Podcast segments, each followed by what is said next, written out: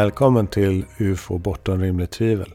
Idag samtalar vi med journalisten och författaren Claes Svan, Sveriges sedan länge mest berömda ufolog.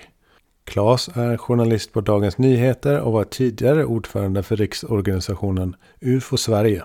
Sedan 2013 har han lämnat ordförandeskapet till Anders Berglund och istället tagit rollen som vice ordförande och internationell samordnare. Claes är även ordförande för AFU, Archives for the Unexplained, som faktiskt är världens största Arkiv X, beläget i Norrköping. Han har skrivit många böcker och jag passar på att nämna en som heter UFO, spökraketer, ljusglober och utomjordingar. Ja, hej Claes Svahn och välkommen till podden UFO bortom rimligt tvivel. Tack så mycket, kul att vara med. Vi dyker väl rakt in i eh, ämnet och hoppar på UFO-rapporten. Vad tycker du om eh, Pentagons eh, UAP eh, Task Force-rapport? Ja, den öppna delen var ju väldigt kortfattad som ni vet. Det var ju bara ett fåtal sidor som var en sammanfattning av den hemliga delen som ju är på 270 sidor ungefär ska det vara. Mer än den offentliga kanske då på sju sidor egentligen om man ska vara riktigt noga. Jag tycker ändå att den var ganska mycket. Den sa ju då att amerikanska försvaret trots sina enorma resurser och eh, sin erfarenhet när det gällde att identifiera eh, inkräktare bara lyckades hitta förklaringen på ett enda fall av de 144 som man faktiskt undersökte. Eh, det är ju anmärkningsvärt. Så man kan ju anta då att den hemliga delen innehåller en hel del kring varför man inte lyckades identifiera de här andra. Vilka brister som eventuellt kan finnas i radarsystem och andra typer av sensorer. Och det förstår man att de vill hålla hemligt. För kommer det ut till främmande makt så är det ju en fördel för främmande makt givetvis. Så vet de att de kunna tränga sig in i amerikanskt luftrum. Ja, precis. Men även då om vi tar TicTac-fallet till exempel så då har de ju rätt så bra uppgifter och den kommer ändå stå som oidentifierad i, i det, den rapporten. Ja, så verkar det vara. Eh, rapporten sträcker sig från 2004 till 2021. Och eh, det var den 14 november 2004 som Nimitz-händelsen inträffade. Alltså TicTac-observationen. Så den tar man tydligen avstamp i då. Och där har vi ögonvittnen från eh, flera oberoende eh, piloter. Det ska finnas då radar och det finns även filmbilder, infraröda bilder. Det vet vi, radar har vi inte sett någonting än så länge. Det finns även vittnesmål då som har kommit fram ifrån USS Princeton där radarpersonalen befann sig som då såg okända föremål som sänkte sig då för 80 000 fot i nästan havsnivå då på oerhört kort tid som man inte förstår. Precis. Men mycket av detta är ju då sånt som vi har fått höra berättas. Eh, data har vi inte fått se egentligen någonting. Ja, vi har faktiskt gjort ett specialavsnitt om just Nimitz-incidenten här precis. Med min bakgrund som kriminalinspektör så tycker vi tycker lite olika jag och Peder att eh, jag ser de här fyra vittnesmålen som ser TicTacen samtidigt som det primära. Eh, jag vill hävda att de fyra vittnesmålen i sig utgör eh, bevis tillräckligt bortom rimligt tvivel för att påstå att det de säger om eh, farkosten och hur den betedde sig går att lita på. Um, om det hade varit en mordrättegång så skulle jag säga att de här fyra vittnesmålen hade lag, kunnat lägga till grund för en fällande dom om det hade gällt ett mord eller vad som helst. Um, sen så kan man, den här datan som vi pratar om, den är ju väldigt bra stödbevisning. Men Menar du att, för det, vi har det här SCU, Scientific Coalition for UAP Studies, som mm. har räknat på de här siffrorna. Närmre sanningen än så kommer vi nog inte komma. Vi kommer inte se, behöver vi se datan för att lita på deras slutsatser? Alltså jag är nog beredd att vända på det och tycker att det är vittnesmål som kan styrka data. Jag har jobbat med, med vittnen i UFO-branschen sedan 1974 och eh, van vid att vittnen nästan alltid har fel. I princip. Eh, de kan ha rätt i grova drag och jag tror säkert att de här piloterna då som vid två olika tillfällen under händelsen, det, det är ju det är det som kanske är också intressant. Va? Ser det här tic-tac-föremålet röra sig på så sätt som är väldigt konstigt. Att de faktiskt har sett detta, det tvivlar jag inte en sekund på. Men vi måste ändå tänka oss att de hårda fakta vi har att röra oss med, det blir ändå data. Jag pratade med en kollega till dig då som jobbade med eh, bankrån och han eh, sa till mig att ofta när jag sitter och utreder bankrån tänker jag att någon har blandat ihop filmerna med vittnesmålen. Här har vi ett vittnesmål där det kommer in en, en kille med en kalasjnikov, stor och stark och hotar oss. På filmen ser jag en liten tanig kille som kan ha en kniv eventuellt. Då. Och där sitter mm. vi i ufo-branschen. Vi har grundat väldigt mycket av det vi tänker och tycker genom åren på vittnesmål. Mm. Och det är den svaga biten. Det, tyvärr är det så. Även om det är piloter. Ja, det går inte att säga, det går inte att, säga att man kan lita på, på, på. Det går inte att säga att man inte kan lita på vittnesmål. Utan det är en eh, case by case, eh, fall till fall. Och inom eh, straffrätten så bedömer vi det på två, med två parametrar. Eh, trovärdighet, vilket ju är, eh, det är ganska instinktivt hur trovärdig någon är när den berättar sin historia och hur, eh, om den kan berätta detaljer och samma historia om och om igen och så vidare. Och sen har man då tillförlitligheten. Och tillförlitligheten är ju då utbildning, erfarenhet och även om det stöds av andra vittnesmål och så vidare. Och när jag ser på de här, när jag gör den bedömningen på de här fyra piloterna så slår ju deras både trovärdighet och tillförlitlighet helt i botten, alltså helt i toppen. Mm. Eh, och det här med trained observers är en annan diskussion. Eh, men i det här fallet så tror jag väl man kan påstå att de ändå tränar för att identifiera flygande objekt i, föremål, äh, i luften. Man skulle önska att det vore så verkligen. Mm. Så, men min erfarenhet av piloter är att de inte tränar på detta.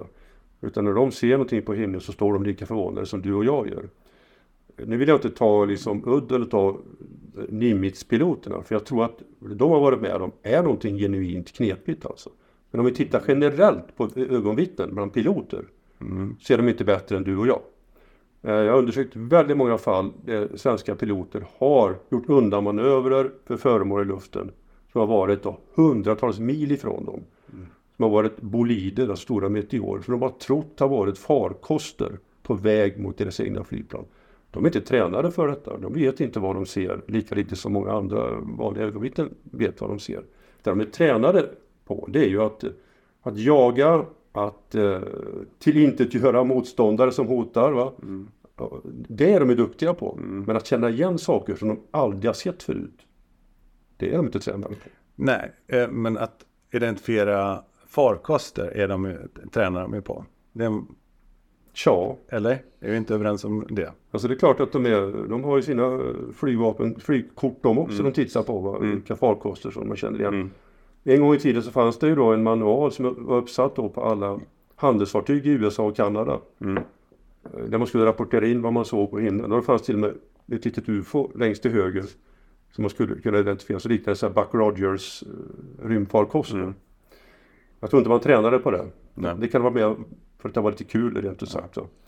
Men eh, man måste skilja på det här med vad som hände 14 november 2004 som verkar ganska välbelagt ändå och om man kan lita på detaljerna i piloternas beskrivningar. Det, det är två skilda saker menar jag. Människor ja. är, är behäftade med en mängd olika problem. Och, och ja, men den, saken är den att det är fyra stycken som ser samma sak. Och eh, jag påstår att det är ganska lätt att, att säga att det är bortom rimligt tvivel att de har sett en sån här ovalt fångad vit eh, tic-tac-formad farkost. Den har inga vingar, inga rotorblad och inget utblås. De sakerna kan vi vara säkra på, hävdar jag, enligt den straffrättsliga metoden. Jag menar att mycket tyder på att det är så. Mm. Säker skulle jag aldrig använda i de här sammanhangen. Nej. Och det är inte fyra piloter vi pratar om, det är, det är, först det två va? Och det är två som uttalar sig. Sen kommer mm. ytterligare, de går tillbaka för att bränslet är på väg ta slut. Då kommer det nya piloter. Underwood, ja. Mm. Som inte har sett det mm. första utan ser någonting i så, andra skedet. Ja.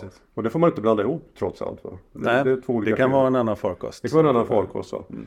Men icke förty, jag tror också sagt att det här är någonting som är väldigt handfast och värt att titta på. Men det är inte första gången det här händer.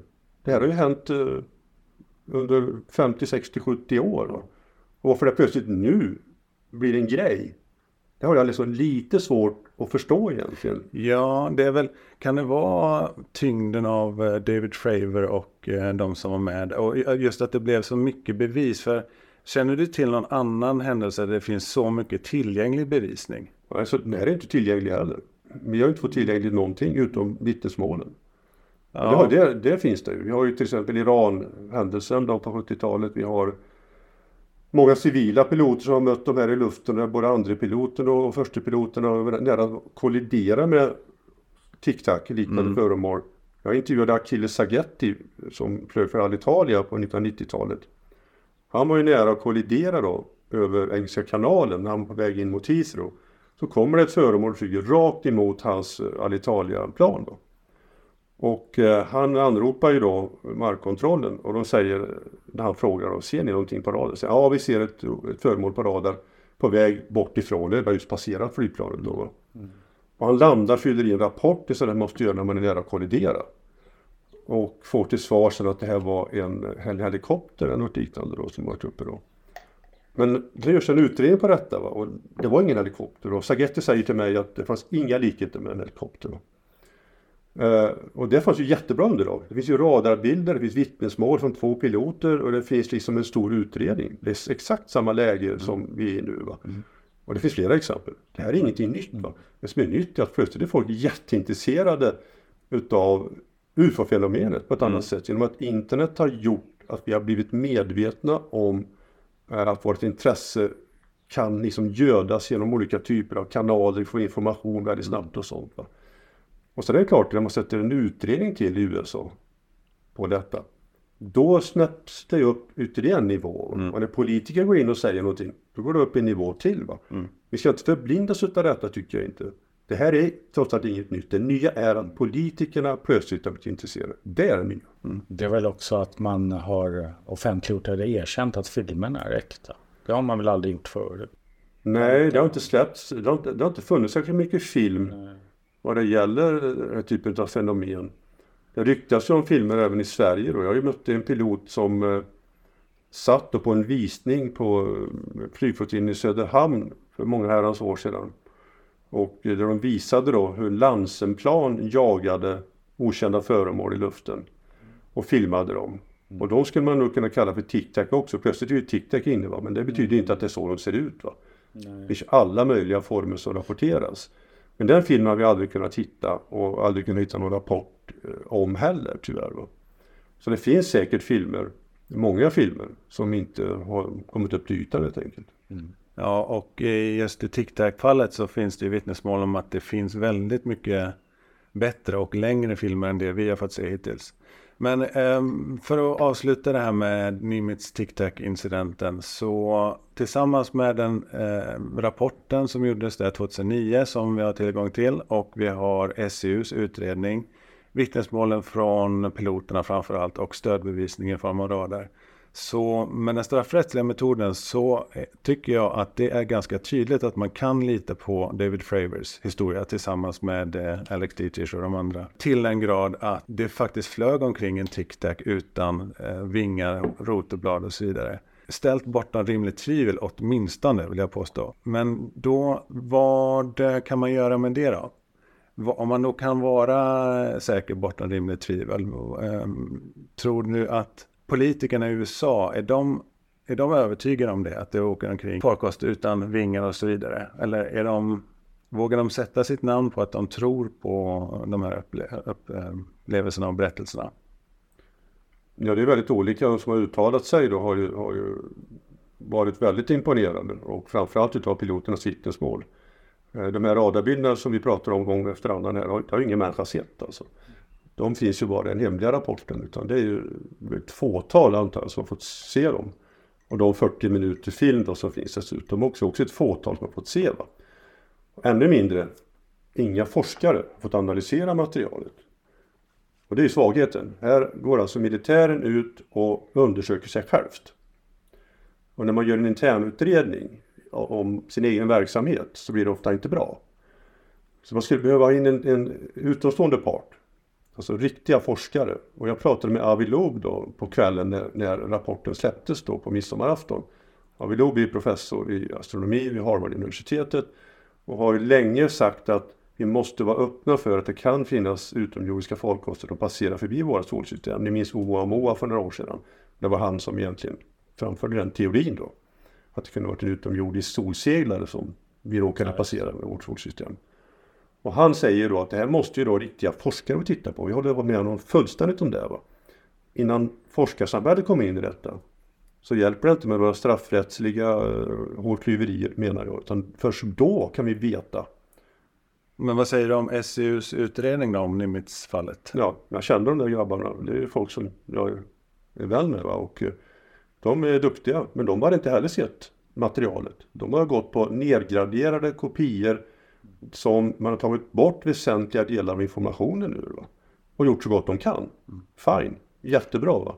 Men, men vi måste ju, man kan inte utreda ett kriminalfall om man väljer bort stora bitar utav bevisningen, menar jag. Va? Då sitter man och, och gissar trots allt. Jag hävdar att de viktigaste bitarna är väldigt tillgängliga och det är intervjuerna med vittnena. Ja, och jag- stödbevisningen är, finns, all stödbevisning är väldigt eh, bra. Och grejen är också att det är inte omstritt. Det är inte en kontroversiell, eh, det finns inga motsättningar som säger att det här inte stämmer så vitt jag vet. Det finns ingen debatt om att det här eh, skulle vara påhitt eller så vidare, som jag känner till. Nej, så påhitt, det är ju ytterst sällan som folk hittar på sina historier.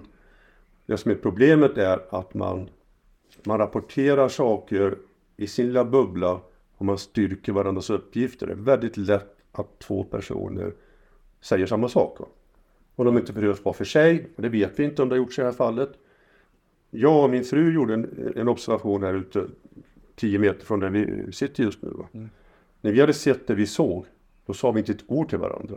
Vi gick in och satte oss i varsitt rum mitt i natten, fyllde i varsitt rapportformulär och därefter så pratade vi om det. Har man gjort detta med de amerikanska piloterna? Det har vi ingen aning om. Vi får inte veta sånt.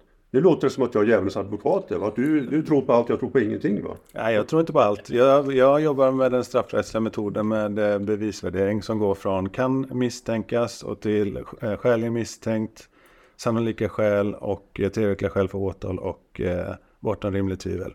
Och när man lägger ihop vittnes, om man applicerar den metoden för vittnesmål, då är deras historier är otroligt trovärdiga och tillförlitliga.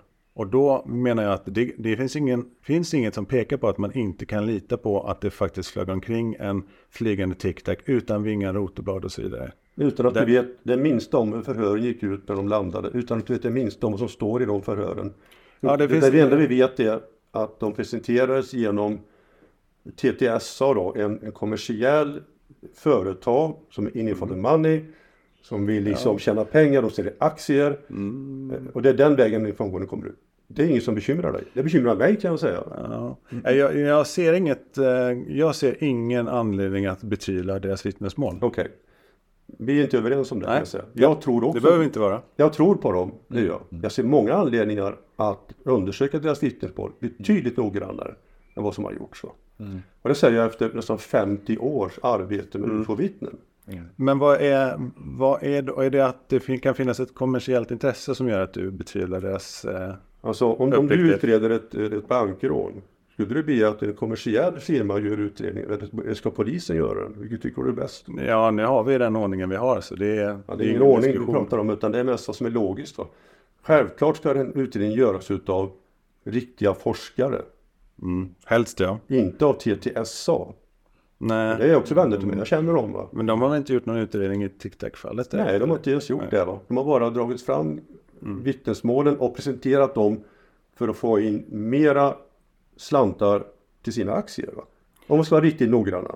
Ja, det finns absolut sådana inslag i TTS. Det är, Det är inte ett inslag. Det där, de är inne Ja, för, för just det. Va? ja. Och jag, jag har inget ont att säga om dem. Det är bra folk. Va? Jim Semivan har varit här. Jag har visat honom runt omkring på arkivet. Eh, En gammal CIA-kille. Jätteduktig och trevlig. Vi har kontakt eh, nästan varje vecka. Men i grund och botten så måste man ändå fråga sig. Har detta gjorts rätt från början? Då? Och jag vill inte sitta här och bäsa det här. För det här är det mest intressanta som har hänt i UFO-branschen på år och dag. Så är det. Tack vare politikernas ingång i detta. Utan dem hade det varit ännu ett utav många intressanta pilotobservationer som jag har väldigt svårt att hitta förklaringen på. Punkt. Så är det. Helt klart. Hur, eh, om vi går, hoppar till en annan fråga. Vad, varför är det så oerhört lågt intresse i Sverige bland svenska journalister? Om man bortser från dig då. Men varför är intresset så oerhört lågt när det är så, ett sånt fantastiskt ämne? Det gäller inte bara Sverige. Va? Jag läste bara idag senast en av mina kollegor i USA som klagade på det oerhört låga intresset eh, av massmedia i USA. Inte att berätta om själva grejen, men att dra slutsatser och analyser utav detta. För om detta nu har gått till på det sättet som det verkar, så är det ju en oerhörd grej. Va? Mm. Här är en eh, okänd, en okänd makt som kan flyga runt i amerikanskt luftrum utan problem. Det måste vara prio ett på alla dagordningar som finns vid sidan av covid-19-eländet då givetvis. Mm.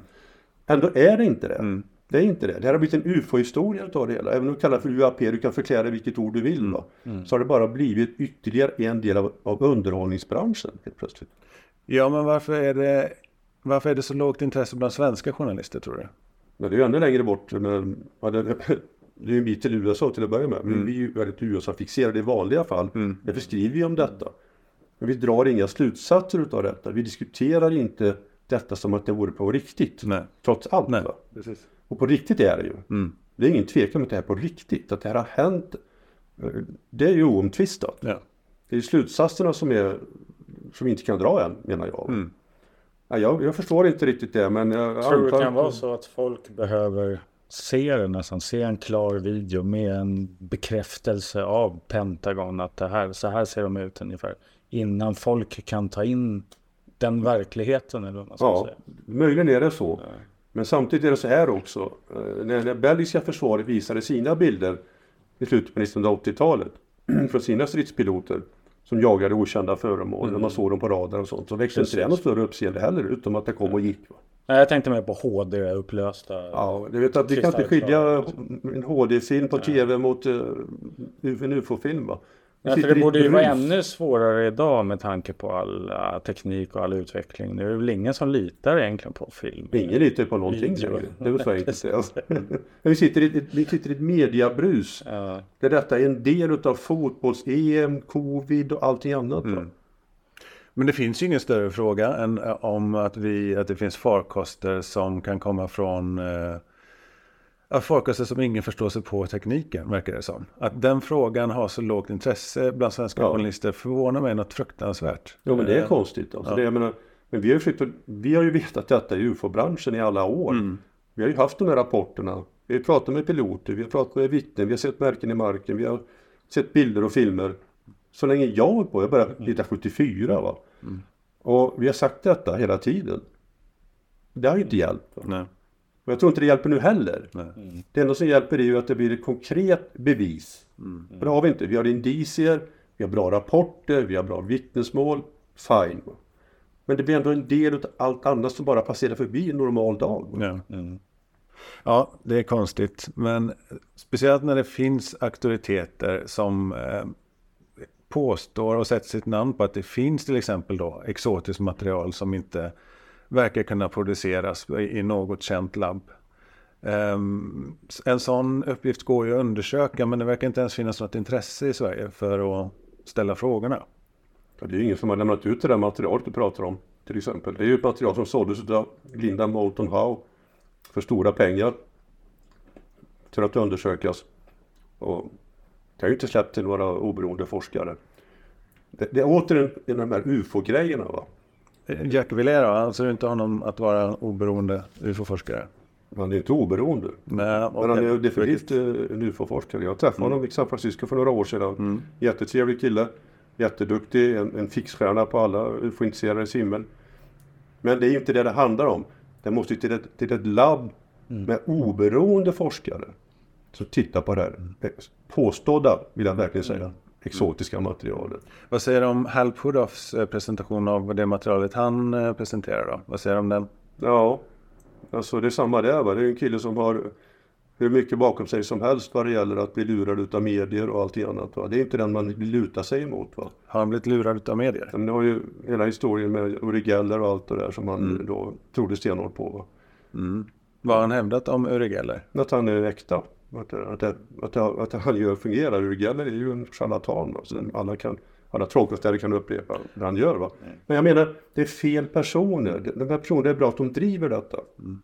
De måste ju lämna över. Men det ufo-intresserade, liksom jag själv, va? är vansinnigt rädda för att tappa vårt lilla ämne. Men alltså, eh, Halpurov gick, menar du att han gick på skedbörjartricken eller? Ja, tankeläsningen var det framförallt. Ja, det här remote viewing. Ja. ja. Det var det. Men det är, alltså, det är tyvärr, vi som är med i den här branschen, vi är ju fläckade utav våra bakgrunder. Va? En del är fläckade mer än andra är. Va? Och jag skulle ju önska då att man överlät detta åt, åt till exempel Nobelprisklass på forskare. Det finns ju gott om sådana. Mm.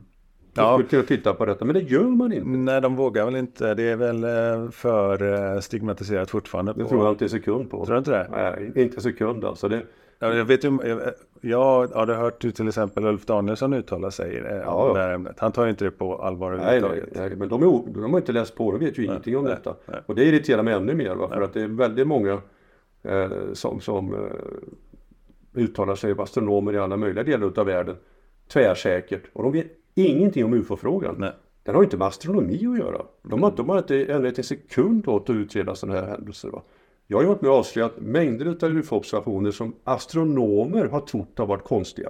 Vi hade ett sådant exempel på Öland för ett antal år sedan. Där en astronom gick ut och sa Ja det här, det kan vi inte förklara. Det är helt omöjligt. Det var Venus de hade sett.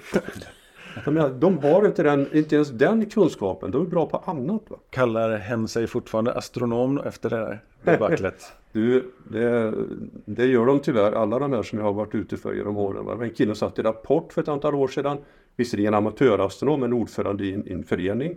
Och som sa att det han såg, som visades på en film, och såg ett stort ljusföremål som gick över Stockholm. Det var, menade han då, en bolid som hade studsat på atmosfären och sen åkt ut i, ut i kosmos. Det händer, väldigt sällsynt. Det var ett flygplan med en kondensstrimma efter. Va? Jag kunde bevisa detta genom radar.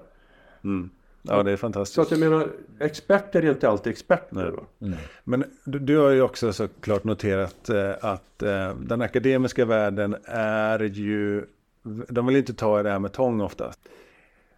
När ska det ändras och när ska de börja, istället för att förutsätta att ufo-frågan, att det inte ligger någonting i det, när ska de börja titta på bevisen och argumenten? Jag tror att när myndigheterna är beredda att släppa sina bevis då, amerikanerna sitter med sina bevis nu tätt inte bröstet.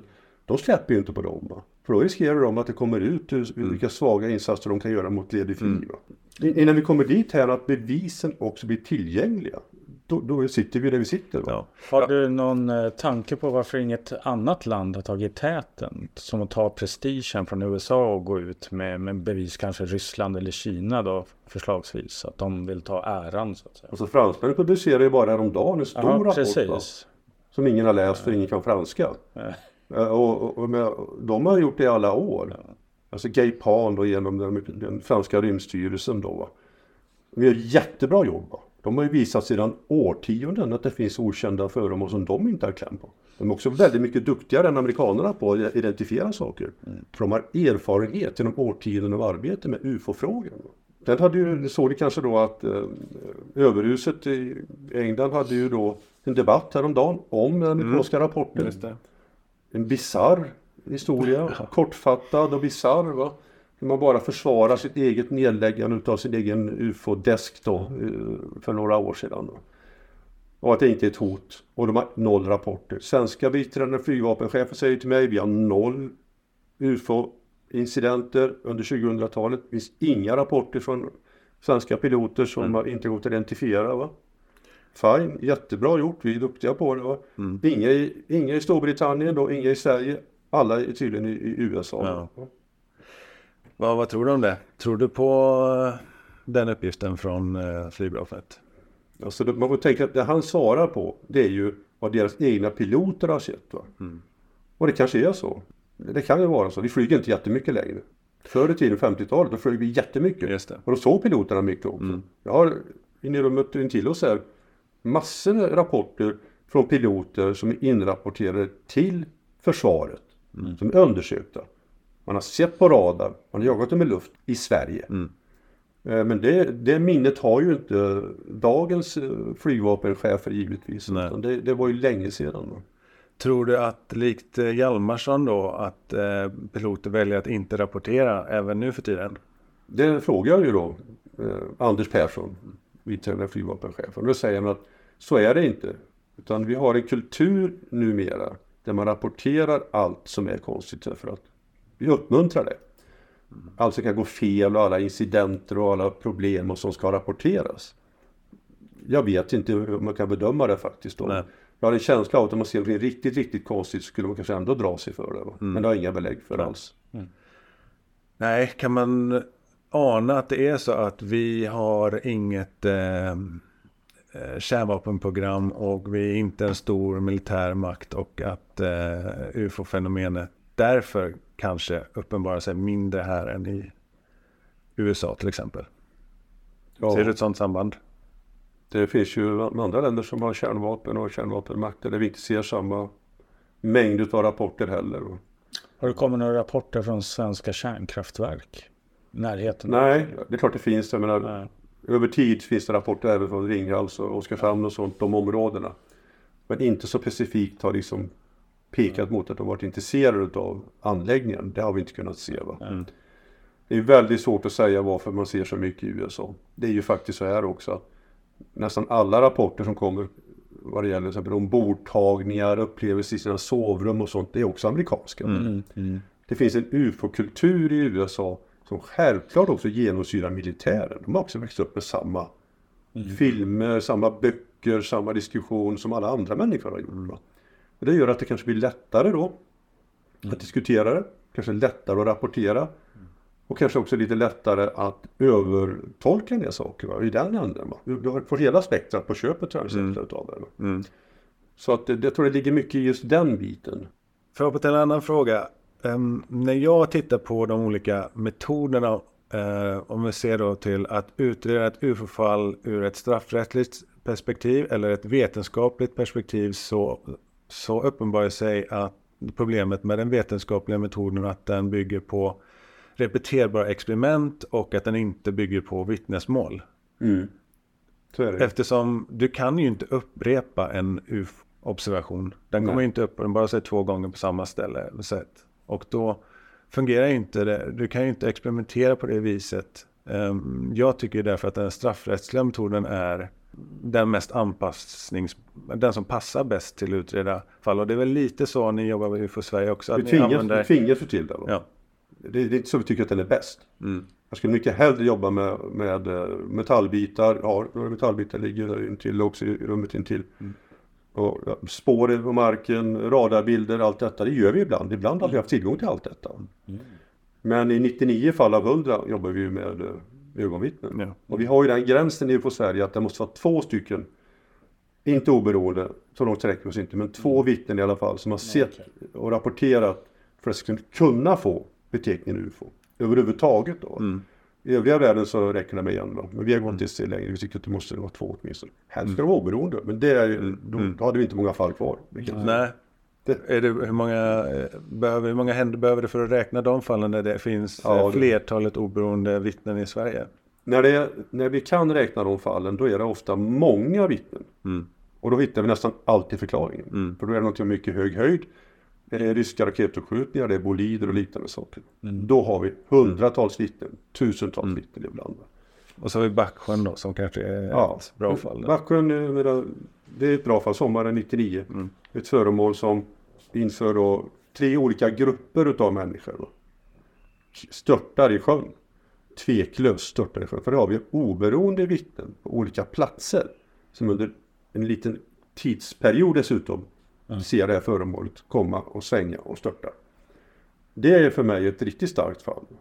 Det, det kan man säga, det vet vi att någonting faktiskt störtade. Sen hittar man ingenting, vilket är märkligt då. Men det är också mycket dy i sjön. Eh, man var aldrig ner i dyn. Eh, man kunde inte se kanske riktigt så bra som man, man hade önskat. Och då sitter vi där igen då. Som vi uppe i Namajaure då, den stora undersökningen vi gjort där uppe då som hände 1980. Två ett föremål som landar och sjunker på en sjö i Muddus nationalpark. Också massa dy. Och där vi måste liksom ner i dyn till slut för att kunna få svaret. Va? Just det. Om vi, just, om vi går till Backsjön då. Om jag eh, tar upp en sak du sa i eh, podden God ton för ett tag sedan. Eh, Där du sa att man inte kan alltså du ser, det beror på vilken begreppsförklaring. Det det är viktigt att liksom reda ut begreppen också. Om, om du använder, alltså det är olika begrepp inom matematiken och fysiken och straffrätten till exempel. Ja. I, I matematiken så är ju bevisat, det är en väldigt, det är en 100% i noll. Ja. Det, det kan inte vara fel i matematiken. I, I straffrätten så använder ju ordet bevis som både vittnesmål och, och, och- stödbevisning och så vidare. Men om man utgår från den straffrättsliga, menar du att man inte kan bevisa någonting med vittnen? Man kan visa att någonting har hänt. Mm.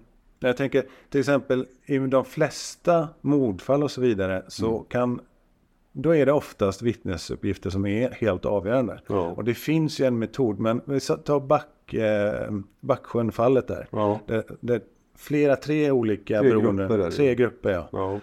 Ehm, där kan man väl vara säker på, bortom rimligt tvivel åtminstone, Ja. att det faktiskt störtar någonting där. Det menar jag. Ja, ja. Hade det varit en person som har sett detta däremot, ja, då hade det varit mer problematiskt. det hade det varit. Men för mig är det ingen tvekan om att det störtade ett föremål i Backsjön. Mm. Eh, Det är så sällan vi får så goda fall. Jag var ju där och pratade med alla. Mm. Och eh, jag lade ner väldigt mycket tid på det. Vi, hade, Mm. vi skickade dit folk väldigt snabbt så att vi kunde också då, som bodde närmast, våra UFO-undersökare som bodde närmast. Och vi gjorde allt vi kunde verkligen för att liksom, så fort som möjligt få in de här goda vittnesmålen. Men då gick det en viss tid. Va? Men tyvärr har ju militären då, som är de sämsta utredarna, och det är det jag känner också med USA. Va? Vad har de gjort egentligen? Va? Det finns ju inga intervjuer gjorda av militär personal. Det inga papper, inga band, inget nedtecknat. Utan de åkte dit bara. Och så gjorde de sitt jobb och letade. De lyssnade på vittnena, noterade ingenting. Så vitt jag vet finns i alla fall inga papper på det. Vilket fall pratar du om? Backsjön. Ja, okej, så de, åkte, de undersökte det också? Ja, de var ju där i veckor. Mm. Två gånger. De var ju där med sjöuggla och de var ju där och, och spridde ut falsk information om att det kunde vara eh, något eh, radioaktivt så folk skulle hålla sig borta. De spred information om att det var en hemvärnsövning vilket också var rent ja, ljug. Va. nu pratar vi om svensk militär alltså? Ja, precis. ja. Ja. Och jag menar, tyvärr är det så att militären är inte de bästa utredarna. På 50-talet däremot, då hade svensk militär inom eh, flyg och luftförsvarsavdelningen öronmärkt personal som utredde UFO-fall. De var duktiga på detta. Mm. Eh, ubåtsutredarna på 80-talet, som jag känner flera utav personligen, väldigt duktiga utredare. Som genomför intervjuer på rätt sätt, som skriver ner det som har hänt, som gör experiment och visar vittnena för att se om de kan ha sett där de såg va? och så vidare. Sånt hände ju aldrig i Backsjön. Nej. Och så händer, jag, jag tvivlar på att det händer liksom på rätt sätt även i USA. Det krävs folk som vet hur man gör intervjuer till att börja med. För ja, när vi ändå är inne på det ämnet så jag tänkte fråga dig eh, angående hur jag ser på du vet tv-serien som heter Unidentified Inside America's UFO Program. Där är det faktiskt så att Luis Elizondo med, han har ju kvar sin säkerhetsklassning när han gör den tv-serien. Han har väl kvar den än idag, eh, trots att han inte är kvar i militären. Han måste ju, jag tycker det verkar uppenbart att han har fått från väldigt hög ort ett godkännande att åka omkring och eh, presentera den, eh, det han har kommit fram till med ATIP i form av vittnesmål i, inom militären. Där, där kom han fram till att det var bäst att presentera det han fick ihop i en tv-serie, för det är så man gör nu för tiden. Plus att eh, till exempel i straffrätten så det, det bästa är eh, muntlig, direkthetsprincipen och muntlighetsprincipen. Att man sitter i en domstol och berättar eh, som vittne vad man har sett. Det näst bästa är ju videoupptagning. Och, så det är ganska eh, naturligt att han skulle presentera eh, det han hade fått fram från amerikansk militära vittnesmål eh, genom att göra den här tv-serien. På så sätt så är det som att det är ATIP-programmets sätt att redovisa sina resultat. Som jag ser det. Håller du med om det? Jag är inte lika konspiratoriskt lagd när det gäller UFO överhuvudtaget. Jag ser ju sällan liksom de större genomtänkta läckorna och disclosure och sånt. Då. Det har sagts för många tillfällen där du säger nu, tidigare också. Det här händer ju då och då att de här idéerna kommer upp. Det var ju Disney ett tag som skulle presentera detta på 60-talet, va? eller 70-talet kanske. Eh, Jag har aldrig sett den där handen bakom där. Och det har aldrig lett någonstans framför allt. Det jag tänker på är att han åker ju faktiskt omkring och intervjuar till exempel då aktiv personal i eh, kärnvapenprogrammet. Mm. Men det gjorde ju Robert Hastings också. Han hade också intervjuat dem. Men han gjorde dem inte på TV, en tv-serie. Men han intervjuade dem och han publicerade böcker om dem.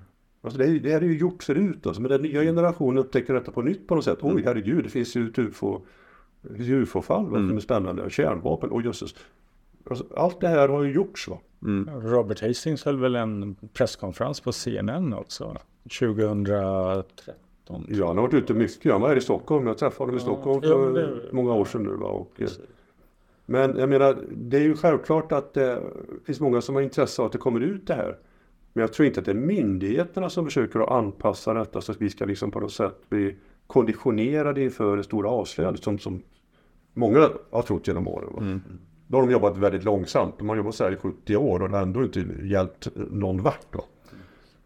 Utan det här är ytterligare en grej som en privatperson har gjort. Elizondo gör detta för att tycka det är jätteintressant. Han vill verkligen ha ut detta. Och han är beredd att tro på ganska mycket saker. Jag, menar, jag gjorde en stor intervju med honom 2018.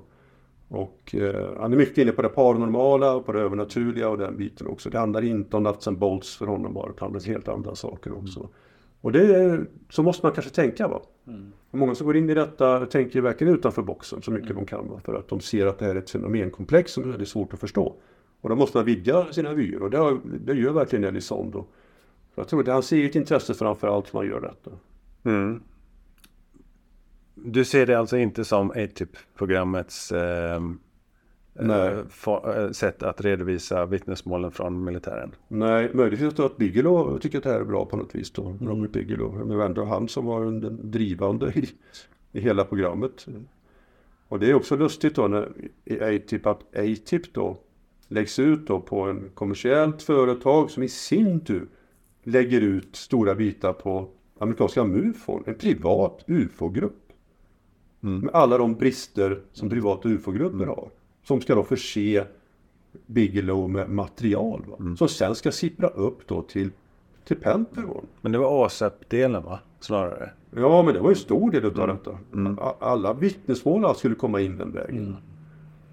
Det, det är ju häpnadsväckande tycker jag. Det, säger mycket mer om hur dåligt det fungerar skulle jag vilja påstå inom amerikanska försvaret än det säger om någonting annat egentligen.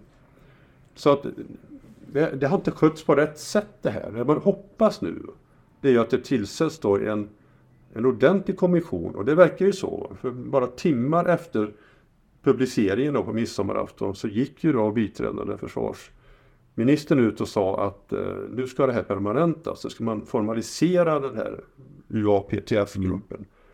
Och då blir det kanske så att eh, det kanske blir en fast punkt som kan fortsätta utreda detta. Men då måste det in utomstående forskare i detta. Det får inte bli en militär angelägenhet. De pratar ju nu om public hearings också ska sätta igång inom Ja, snar framtid. Det Jo. borde väl kunna hjälpa till lite. Det vore jättebra. Alltså. Det hoppas jag verkligen på. Att det blir en offentlig utfrågning i kongressen eh, kring de här frågorna. Och eh, det är ju åtminstone en demokratisk politiker som jobbar för detta. Va? Och hoppas att han lyckas med det också. Att det genomförs. För att då får vi veta ytterligare någonting mer. Skulle jag tro. Även från den hemligstämplade delen. Det måste, det måste ju komma fram någonting annat där. Men de viktiga bitarna får vi ändå inte veta. Det kan vi ju slå oss i backen på. Men ehm, anser du att ATIP-programmet inte var professionellt skött med eh, Eric Davis? Det fanns ju många forskare och Ja. det, anser du att det inte är eh, nog eh, professionellt skött? Nej, det tycker jag inte att det var. I och med att man lägger ut det på Robert Bigelow som, som har så, så starkt, inte ufo-intresse, han är ju, det är ju mer än det. Va? Med Skinwalker Ranch och allt det. Men han, han är ju så djupt insyltad i, i ufo-biten från början. Och att han lägger ut det på MUFON i sin tur. Alltså. Men det är väl ändå ASAP-delen och inte ATIP? Ja, men det, var, det här ingick ju i ATIP också. Att det var under ATIP som Bigelow kom in. Mm. ATIP använde sig utav Bigelow. Men den delen av ATIP som jag syftar på det är den som ägnade sig med Louis Elizondo spetsen och Eric Davis och så vidare. Ja. som inte har med Bigelow och Skinwalker Ranch Nej, okej. att göra. Utan det, det, det kallades väl för OSAP, Advanced Aerospace Ja. eh, och så vidare. Ehm, men du tycker, om man skär bort, om vi lägger bort Bigelow okej. och OSAP, anser du inte att A-Tip ändå, allt jag har sett där verkar i alla fall eh, vara professionellt? Ja. Du, du menar de här rapporterna som man publicerar? Ja, hur man eh, utredde Nimitz-incidenten och, Mm. och så vidare. Och så vidare. Men det är inte din bild eller? Ja men den biten, det håller jag med om. Den biten är ju betydligt bättre. Absolut. Då. Sen, sen har vi inte fått se detta heller. Vi, vi, vi har inte, den utredningen finns ju inte. Vi har inte fått se utredningen kring Nimitz-händelsen. Nej, vi har fått se SUs rapport och den här US Government-rapporten från 2009 i alla fall. Ja, Eh, men men återigen- rådatan kommer vi ju aldrig få se. Nej, och det är det som är problemet. Alltså. För att vi som lekmän sitter och analyserar någonting som vi inte har fått se grunden till. Det är oerhört svårt egentligen. Det blir, man sitter och gissar. Va? Man kan bara recensera hur det, hur det verkar ha gjorts. Jag, jag tycker trots allt inte att det har gjorts speciellt professionellt. Det, det kan jag inte tycka. För då hade vi ju suttit där och pratat om det. Då hade vi vetat. Ja, men vi har redan diskuterat det där med vittnesmålen och så vidare. Men eh, om vi går till en annan fråga. Eh, hur ser du på det här med hotnarrativet och frågan om att man pratar i termer av hot? Eh, som jag ser det så, Marco Rubio till exempel, han eh, som har varit huvudpersonen när det gäller Europe Task Force och så vidare. De har ju DOD, Department of Defense och Pentagon. Deras enda uppgift är ju att försvara det amerikanska folket och därför så är väl det det enda sättet för dem att motivera att lägga pengar på det här. Absolut. Ja. Helt överens. Och det är det som är problemet. Det är därför som forskarna aldrig kommer in i det här givetvis. För att det här är ju enbart eh, försvarets uppgift som du säger, det gäller även svenska försvaret. Försvara våra gränser. Mm. Skjuta ner dem som hotar oss om det skulle behövas. Ja, de är ytterst ansvariga. Och sen då om vi eh, kort bara nämner en person som man kanske inte ska lita på numera som heter Steven Greer som hackar på allt som har med hot att göra. Um, ja, honom behöver vi inte prata så mycket om eftersom ingen av oss riktigt står på hans sida. Men eh, att kritisera att man ens nämner hot, är, det tycker jag är magstarkt. Det är inte bara Ja, det är magstarkt. Ja, eftersom det är ju deras uppgift att vara 100% säker på att det inte utgör ett hot. Eh, De man är nog ansvarig för amerikanska folket och så Det är vidare. klart att det, Ja. att det är ett hot och det står det också i rapporten. Det är ett hot så tillvida åtminstone att man ska krocka med de här föremålen. Precis. Det är ju nivå ett verkligen. Läste du att eh, tidigt första sidan på rapporten så, så kallar de det för ett hot. Och sen samma sida tror jag lite längre kallar de för potentiellt hot. Ja, men det ena handlar om hot mot nationella säkerheten. Det andra handlar om hot mot den flygande, flygande personalen. Jag tror att det är det man måste skilja på. Va? För det är ett hot mot den flygande personalen. Men det är inte säkert att det är ett hot mot nationella säkerheten. Ja, just det.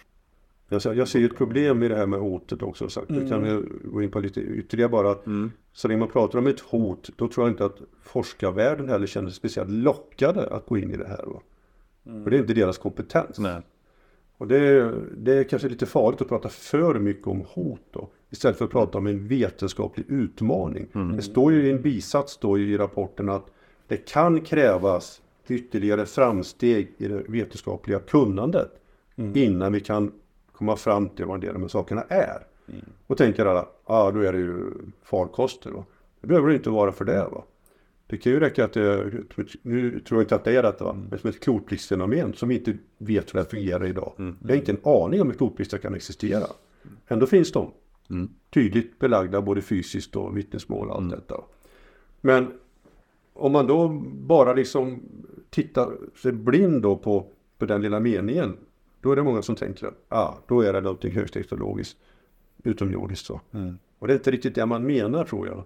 Man menar att vi måste lära oss mycket mer om hur världen fungerar också för att förstå en del av de här föremålen eller företeelserna verkligen är.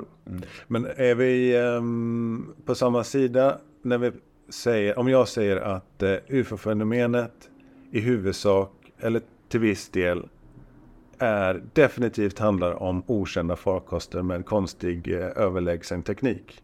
Håller du med om den formuleringen? Nej, det, finns ju inget bevis för det alls. 99% av alla UFO-rapporter kan vi förklara. Mm, ja. Då definierar du UFO på fel sätt om du säger så. Ja, jo.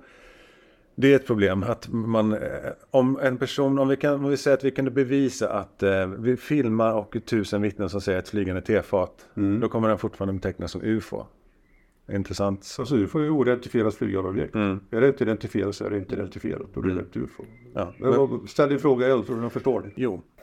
Men är vi överens om att en del av eh, UFO-fenomenet handlar om okända farkoster likt Tic Tac och flygande tefat? Ja, Ja.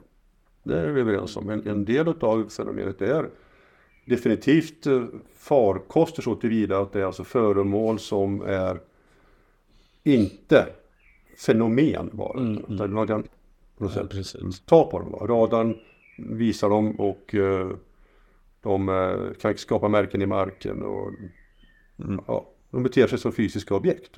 Har UFO Sverige någon ledande teori om utomjordingar eller andra dimensioner eller? Nej, vi har ju valt att inte ha den. Nej. Därför att vi inte har nog på fötterna. Sen har ju många enskilda medlemmar givetvis sina teorier.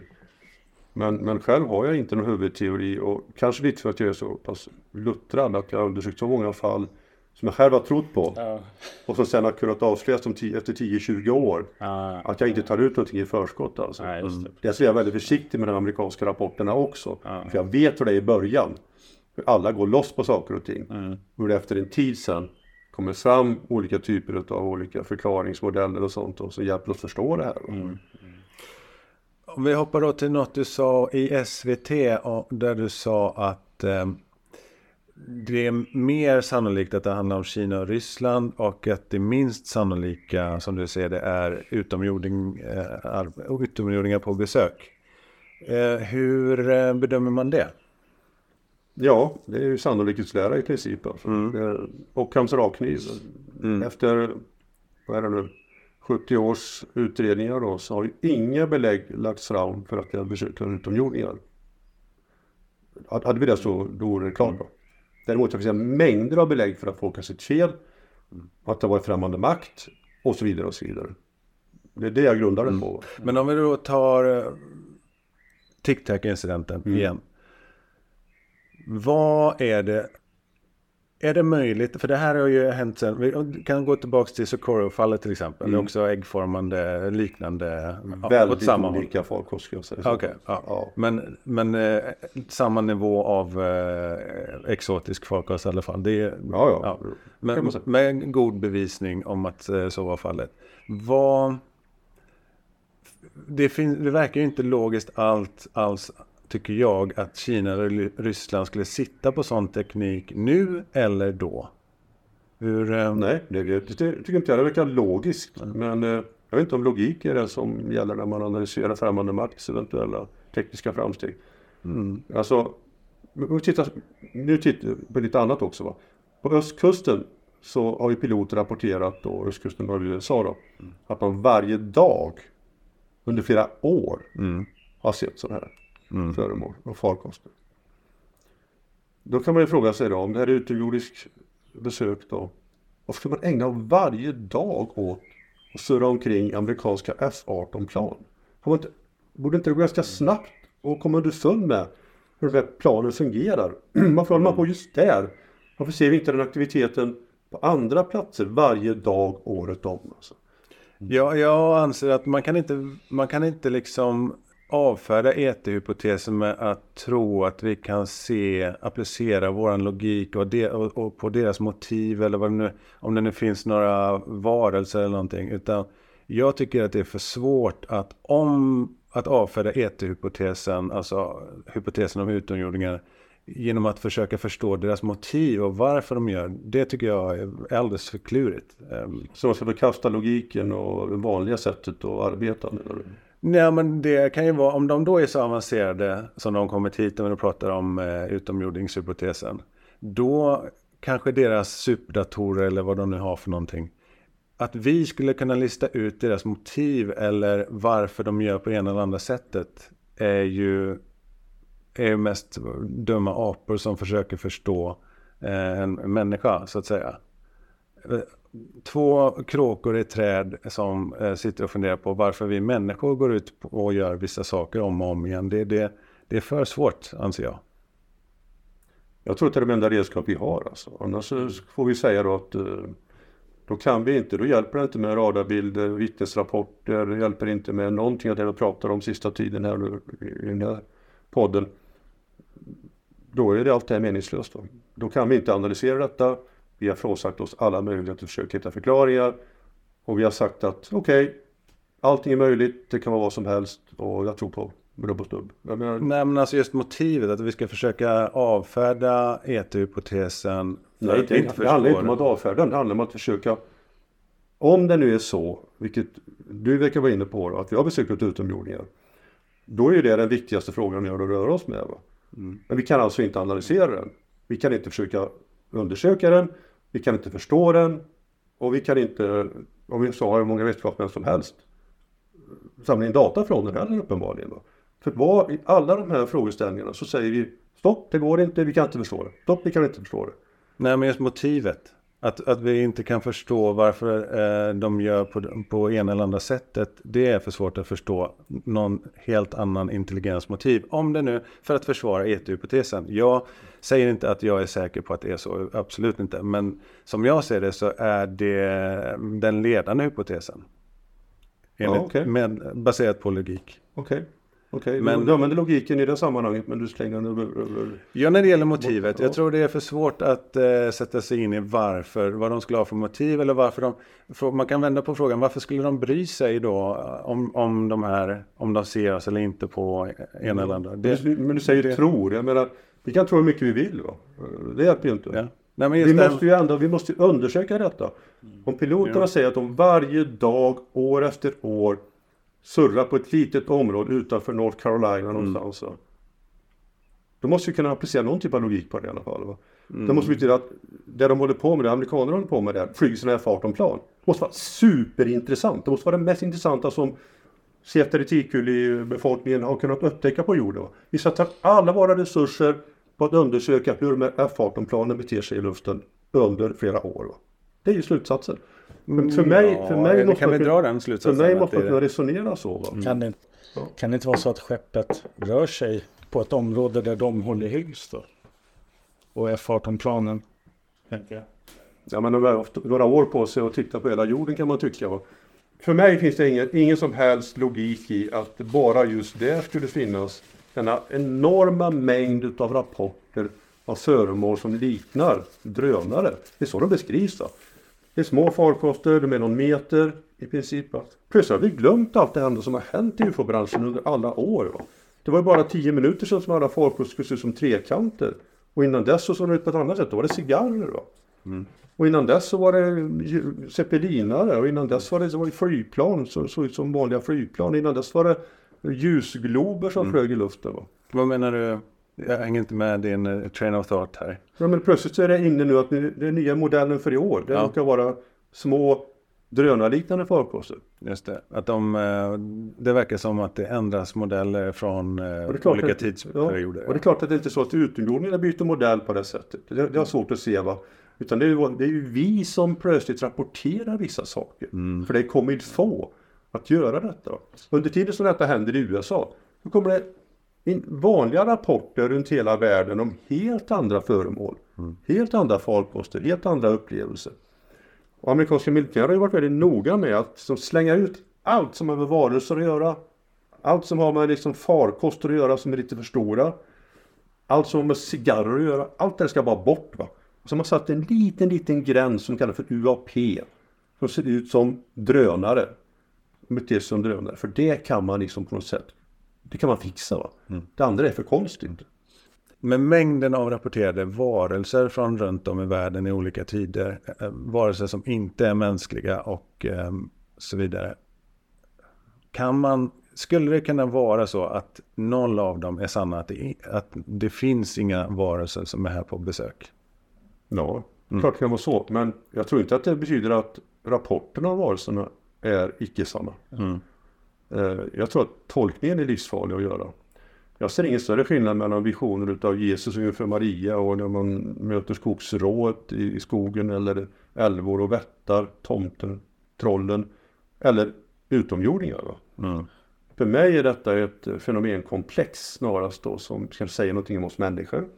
eller om den värld vi lever i. Eh, jag avfärdar absolut inte varelseobservationer. Jag har mött väldigt många som har sagt sig ha sett varelser. Eh, och eh, många av dem är väldigt gåtfulla. Sen då om man köper det då, det här är varelser som kommer från annan verklighet då. Skulle de också då flyga dessa då små föremål på någon meter storlek då eh, runt omkring USAs vatten? Ja, kanske det men det är ett väldigt stort hopp däremellan kan jag tycka. Nu för tiden är det ingen som ute och åker i farkoster längre. 50-talet så var det folk hela tiden som var ute och reste med utomjordingar. Åtminstone om man ska tro kontaktpersonernas eh, berättelse. Mm. Det är ju helt borta. Varför är de borta? Var det bara en lögn alltihop? Har de slutat hämta upp oss? Har de krympt sina farkoster några meter? Var det alla moderskeppen som rapporterades tidigare? Det är ingen som ser moderskepp längre. Vad hände med cigarrerna? Spökraketerna 46 som man fortfarande kan vid enstaka tillfällen se. Men som plötsligt bara försvann från kartan också egentligen på många sätt. Mm. Det är massor med frågetecken i den här branschen. Man kan inte bara välja ut TikTok och säga titta, här va, wow. Det går inte. Um, till viss del, alltså det finns ju en bra skäl att välja ett fall med bäst bevisning. För skänk, om man kan komma fram till att eh, det är bevisat eh, nog. Vi kan dra gränsen bortom rimligt tvivel till exempel. Då skänker ju det en trovärdighet till andra fall som kanske har lite sämre bevisning.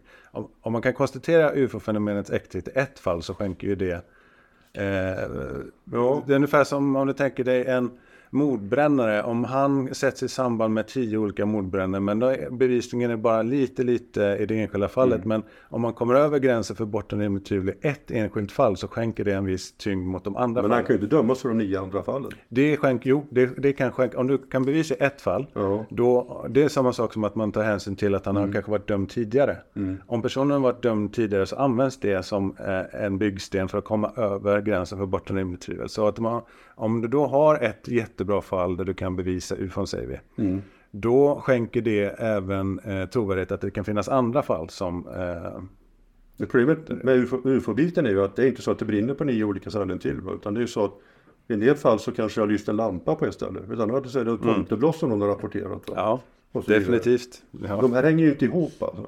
Och det, många gör det här misstaget att se att ufo-fenomenet är ett fenomen. UFO-fenomenen är ju ett uh, komplex av hur många olika typer av fenomen som helst. Det är väl det Jacques Vallée säger, high strangeness. Ja. Som han sammanfattar det. Jo, men Vallée är ju inne på det. Men och Vallée kanske då tittar mest på de som är verkligen helt, som han uppfattar det då, oförklarade. Mm. Jag tittar på hela komplexet och tittar på hur folk har rapporterat även sånt som vi har kunnat förklara. Mm. Och det måste man göra för att lära sig detta. Och det är väldigt ovanligt att ufologer gör detta runt om i världen. Många får lov att kasta bort de här förklarade fallen och lär sig inget utav dem. Va? Får säga att vi försöker lära oss utav detta och försöker applicera dem på de oförklarade fallen också. Vilket är väldigt nyttigt mm. för då förstår man problematiken. Mm. Både vittnespsykologin och annat. Då. Så det skulle jag verkligen rekommendera alla att göra. Men det är inte lika saftiga bitar man kommer på då utan då blir det mycket tråkigare. Mm. mm. Hur många fall kommer det till UFO Sverige? Ungefär. Det kom, 300, kom in 300 fall förra året som vi undersökte. Ja. Men det kom in betydligt fler givetvis. Framförallt via Facebook och sånt så vi klarar av ja, direkt. Ja, okay. Så att det kommer ju ett fall om dagen. Eh, ja, betydligt fler än så. Va? Är det mycket mer video nu för tiden än vad det var förut? Ja, och det är också en intressant fråga. Alla bär omkring sina kameror. Ingen tar en enda vettig bild. Ingen tar en vettig video. Var är bevisen? Det finns inte. Det var bättre video på 50-talet. Faktiskt och 60-talet och 70-talet än vad det är idag.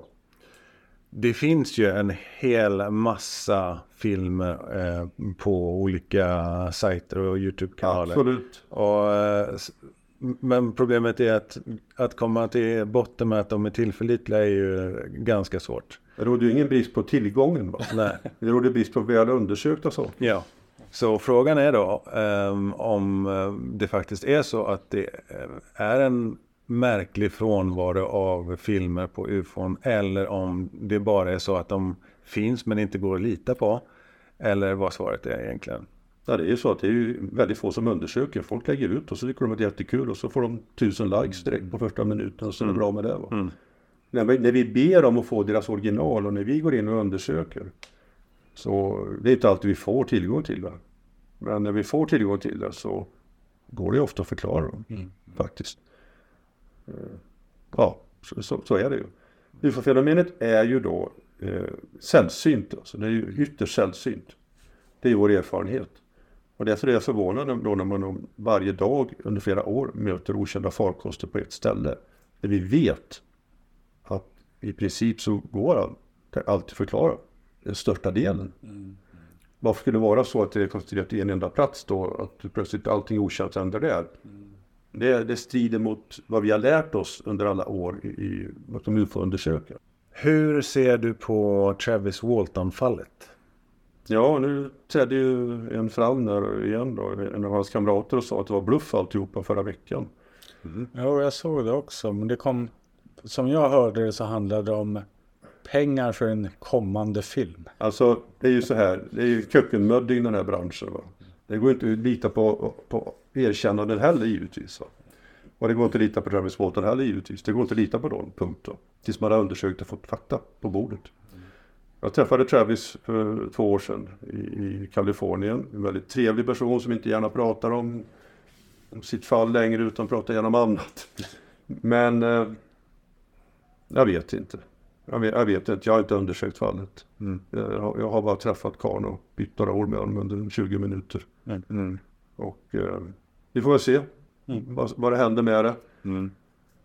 Bevisningen är ju rätt bra i det fallet om man ser till eh, eh, det som, om man då vågar lita på det som finns tillgängligt i form av vittnesmål, lögndetektorer, Mm. Eh, och hela efterspelet är ändå okontroversiellt att polisen blir inblandad och så När han dyker upp igen efter de här fem dagarna. Då är, då är det ju, den biten är ju, behöver man ju inte reda ut att han faktiskt eh, verkar ha varit borta och så vidare. och så vidare. Nej, borta var ju var han ja. var, nu befann sig då. Men det här erkännandet då från en kamrat då, det, det betyder ju också någonting. Och så är det ju va.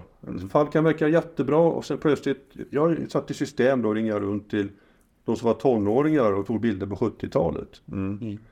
Och i princip har ju 98 av 100 erkänt då när man ringer upp dem efter 20 år och sa mm. ja vad fan. Det var kul då men nu kan jag säga hur det var. Va? Mm. Och i ett fall så berättade en kille för mig att jag hade så gärna velat erkänna att de här bilderna var fejk. Men ufologerna som kom hit, de hade blivit så besvikna på mig. Mm. Jag ville inte göra dem besvikna. Mm. Så att inget fall är slut förrän det är slut. Mm. Men sen är det väl också så att det, det, kan vara lite för lätt med debunking ibland också. Alltså att man tar första bästa chans till exempel. Um, om någon hävdar någonting om att till exempel att Majestic 12 är, är, är fake mm. eller eh, Travis Walton-fallet är fake för jag var med och hittade på det. Mm. Då, då måste man, man måste ju också ifrågasätta debunking. Eh, alltså debunking är ju någonting som är helt fruktansvärt. Det ska man inte ägna sig åt. Däremot ska man ägna sig åt att förklara saker. Mm. Och allt som går ut på att förklara saker är ju bra. Mm. Och eh, vittnesmål som går tvärs emot är ju alltid intressanta. Mm. Eh, så jag ser inget problem med det. Mm. Men eh, de som ägnar sig åt debunking, de är ute efter att enbart att utan egentligen undersökt saker förklara bort grejer. Mm. Och det ser jag ingen mening med mm. faktiskt. Utan, och det är någonting som vi tar starkt avstånd ifrån. Mm.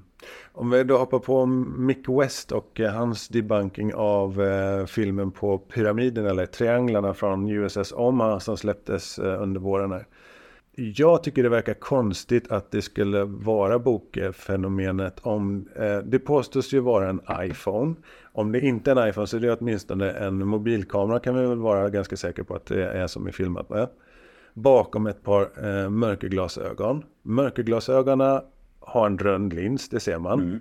Mörkerglasögon är inte en kamera utan bara bildljusförstärkare. Eh, så jag ser inte det som troligt att, eller alls att det skulle uppstå i själva mörkerglasögonen. Men vet vi, vet Men, vi vilken kamera som används? Vet vi det? Martin Willis säger att det var en iPhone. Eh, han ska ha uppgifter på det. Om, men om vi leker med tanken då att... Jag det... fråga Martin, han fyllde år igår, jag skrev just till honom. Mm. Okej. Okay. Och den nämnde även modellen på mörkerglasögonen. Det verkar ju jättekonstigt att här står de då på ett amerikanskt eh, krigsfartyg då som är utsatt för någonting som kan vara ett angrepp. Ja. Att det enda man filmar med är en iPhone. Som vi vet i alla fall. Ja, det, ja, för mig är det ju... Nej, förklaringen är väl att... Det är ju jättekonstigt. För att alla soldaterna eller ja. seglarna har ju en mobilkamera. Alltså i en mobil, Ja. privat mobil. Ja. Och de får inte använda militär utrustning. Om du filmar med en privat mobil så blir det lättare för befälen att säga ja men det där filmen kan vi släppa för den avslöjar bara din egen mobilkamera. Och, och för om du filmar med militär utrustning så blir det en helt annan eh, sak att kunna släppa filmen.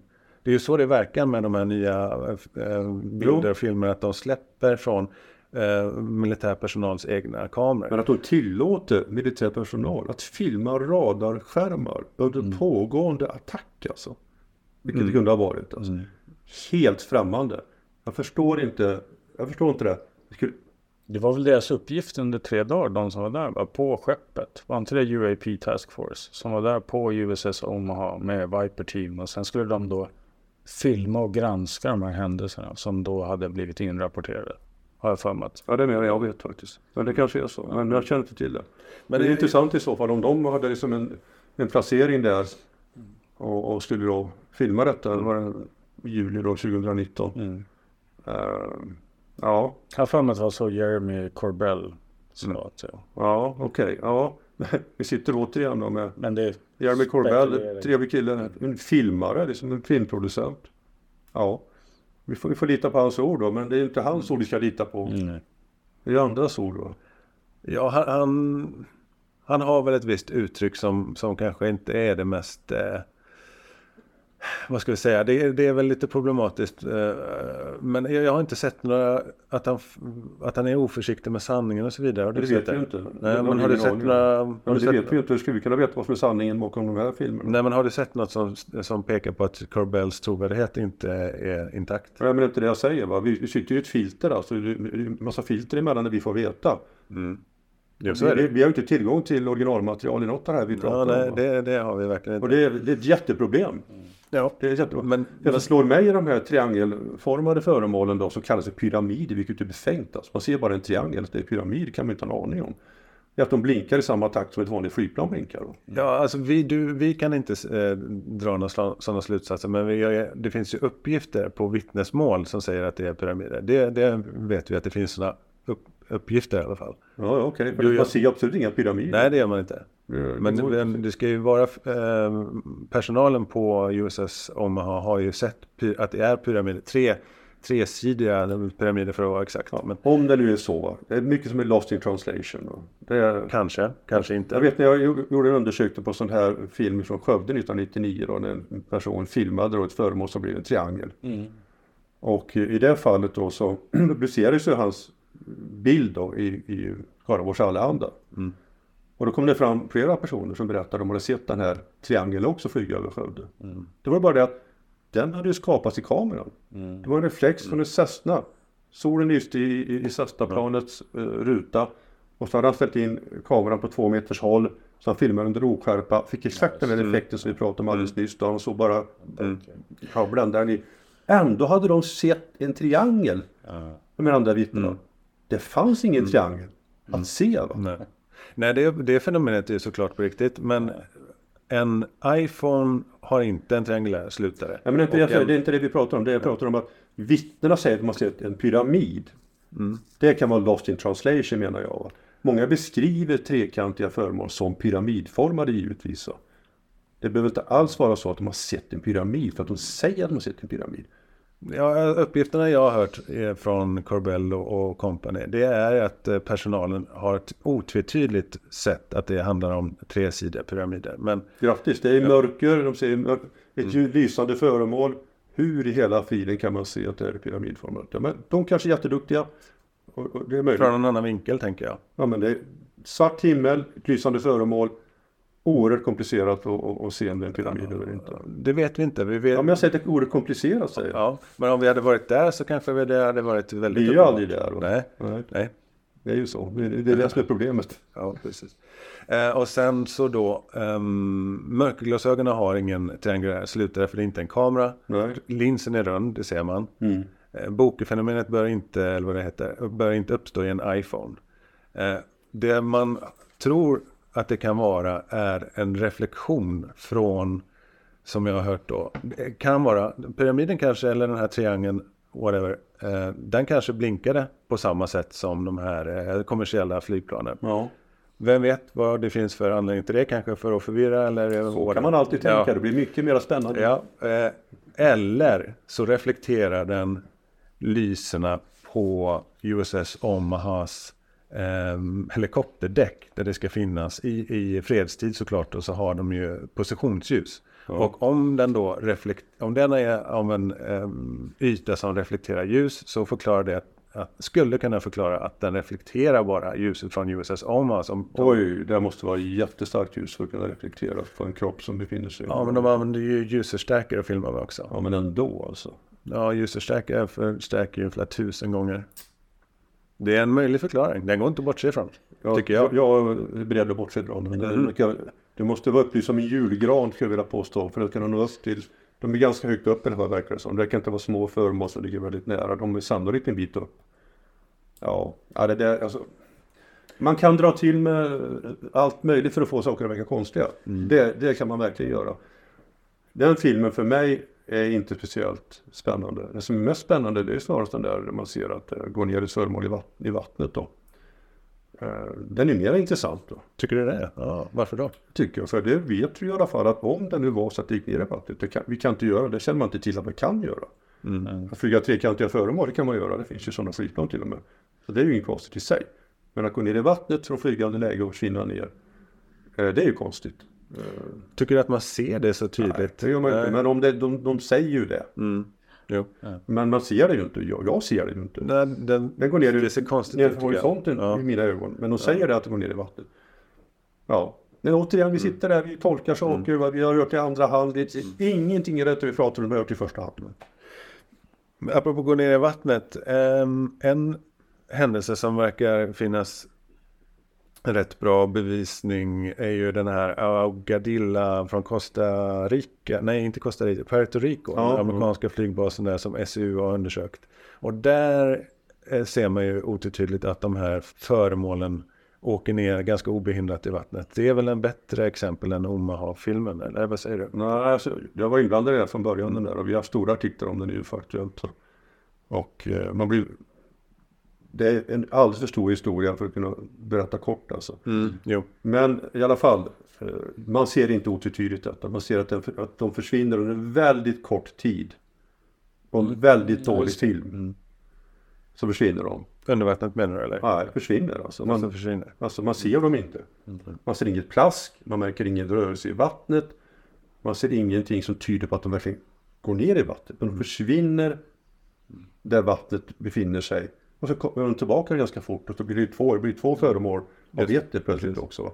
Som, eh, ja, alltså Men tillsammans med vittnesbevisningen i det fallet och så vidare som SU har undersökt så känns det väl ganska stabilt att det faktiskt rörde sig om flygande föremål. Ja, absolut. Men det finns just andra utredningar. SU är inte facit på det här, på långt därifrån. Det finns ju andra som har försökt utreda detta också och kunnat visa att det är, det är ju planets rörelser som gör att föremål ser ut att röra sig så snabbt som det gör. Att det verkar röra sig på olika sätt. Utan det är en illusion som har blivit från hur de faktiskt far runt och filmar detta. Helt och hållet, att den skulle stå stilla då eller? Ja, så, ja, den rör sig. Det är ett föremål som rör sig. Sannolikt enligt den utredningen då någon typ av lättare än luftföremål. Ja, att den rör sig tycker jag väl ändå är konstaterat. Ja, det är konstaterat. Men att det är rörelsemönstret som man ser och att det verkar röra sig på ett väldigt navigerande sätt. Det beror på flygplanets rörelser. Har en annan grupp kunnat visa. Så att eh, jag, jag, jag ser inte att det är liksom bevisa varken för eller emot. Det som alla andra UFO-fall i princip. Du kan inte vara säker på någonting där. Eh, och det är inget, inte så att det bevisar att föremål kan gå ner i vattnet och komma upp igen. Det tycker jag inte man kan säga utifrån, utifrån Puerto Rico eh, filmen heller tyvärr. Alltså. Jag tycker det verkar mer sannolikt att deras undersökning stämmer än att den inte stämmer. Tycker du inte det? Nej, jag tycker inte det. För det finns andra undersökningar som är minst lika trovärdiga. Skicka med dig en UFO-aktuell sen får se. Men jag menar, det, de är inte facit på detta. Nej, ingen är facit. Nej, de är verkligen, ingen är verkligen facit på detta. Och allra minst jag själv. Eh, Jag vill bara säga det, det finns alltid en annan sida av myntet. Och det som verkar häftigast är det som vi kommer ihåg. Det blev en, eh, kanske en, det, det kan vi åtminstone, om vi vill ha en dyster slutpunkt så har vi den där. Nej men det här är ju ett komplext ämne. Va? Det, är, Ja. det, det, det blir så svart och vitt alltid. Nu är det plötsligt USA, nu, nu är det liksom, titta här va, nu har amerikanska presidenter uttalat sig, nu har politiker uttalat sig, nu har amerikanska myndigheter tagit detta på allvar. va? Ja, Men kan det inte men vad vet vi? Vet vi någonting mer idag än vi visste för tio år sedan? Nej, det tror jag inte. Nej, Inte vi i alla fall. och inte jag heller. Men tror du det kan vara så också att man måste börja forska lite mer på det här i och med den privata rymdåldern som börjar, företag tas ut och att det går liksom inte att hålla kvar längre människor på jorden på samma sätt som för 20 år sedan. Alltså, jag tror ju att man absolut bör lägga forskningspengar på ufo-fenomenen. Jag tror att det enda sättet att nå kunskap i detta och inte bara få en diskussion hela tiden som det är. Jag tror inte att politiker löser detta. Jag tror inte att amerikanska försvaret löser detta. Jag tror kanske att det bästa sättet att lösa ufo-fenomenets gåta, eller ufo-fenomenets gåta, är ju att oberoende forskare fick pengar till att ägna sig åt de här fenomenen. Det skulle kunna leda oss framåt va? istället för att om tio år igen sitter vi här för då har något annat land, någon annan observation kommer fram som plötsligt blir jättespännande och vi har nya diskussioner. För det här kommer att glömmas bort också. Vi ska inte tro att vi sitter här och ser svaret på ufo-gåtan helt plötsligt. Det gör vi inte. Va? Det, det är vad vi har börjat lärt oss under alla år ändå med detta. Det kommer då och då nya rapporter som vi, vi, vi upphetsade kring. Och med all rätt då. Men väldigt få har möjlighet att undersöka dem. Vi har bara möjlighet att förvånas över dem på TV. Jag ska dra en lans för et- ET-hypotesen så får du såga mig sen Claes. Mm, tack. Logi, apropå logiken som vi pratade om förut. Vi har nu konstaterat vatten på den här planeten, månen, eh, Mars, eh, Europa och på kometer och på x antal, i alla fall ett par eh, exoplaneter har man konstaterat vattenånga så vitt jag vet. Vatten verkar inte vara särskilt eh, ovanligt alls. Um, varför skulle liv vara det kan man tänka. Vi vet ingenting om eh, hur ehm, vanligt eller ovanligt liv är så varför skulle det vara ovanligt? Det finns två biljoner galaxer i universum ungefär, uh, end counting så att säga. Och fler, ett par hundra miljarder galaxer i eh, ett par hundra miljarder solar, stjärnor i vår galax ska jag säga.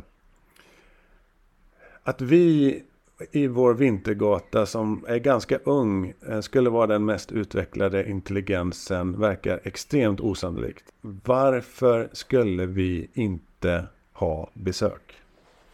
Alltså allt som du har sagt där håller jag med dig om. Och eh, så är det ju. Universum är som gjort inom citat för att eh, skapa liv.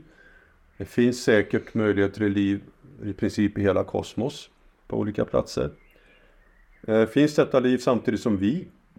Det vet vi inte. Kosmos är väldigt gammalt. Det är nästan 14 miljarder år. Vi vet bara att vi har funnits som teknisk civilisation i några stackars hundra år knappt.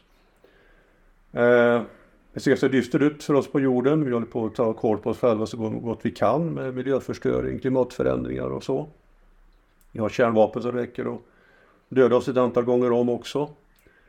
Eh, Så frågan är hur länge finns en teknisk civilisation? Det har vi inget facit på. Ingen vet. det. Det är bara vi som vet hur länge vi har funnits. Det går alltså inte att bedöma egentligen hur det ser ut där ute. Utom att det finns möjligheter att liv kan uppstå. Och hur kan liv se ut då? Ja, titta på jorden. Det kan vara möbler, det kan vara giraffer, det kan vara flygödlor från förhistorisk tid, det kan vara sådana som vi. Då får man tänka sig då att de som reser hit då, om de nu reser genom kosmos, de ska på något sätt se ut som vi. För det är så folk har rapporterat då. Han får ju bortse från alla som har sett varelser i princip. Va? De har två armar och två ben och ett huvud och ögon och näsa och mun och allt det där.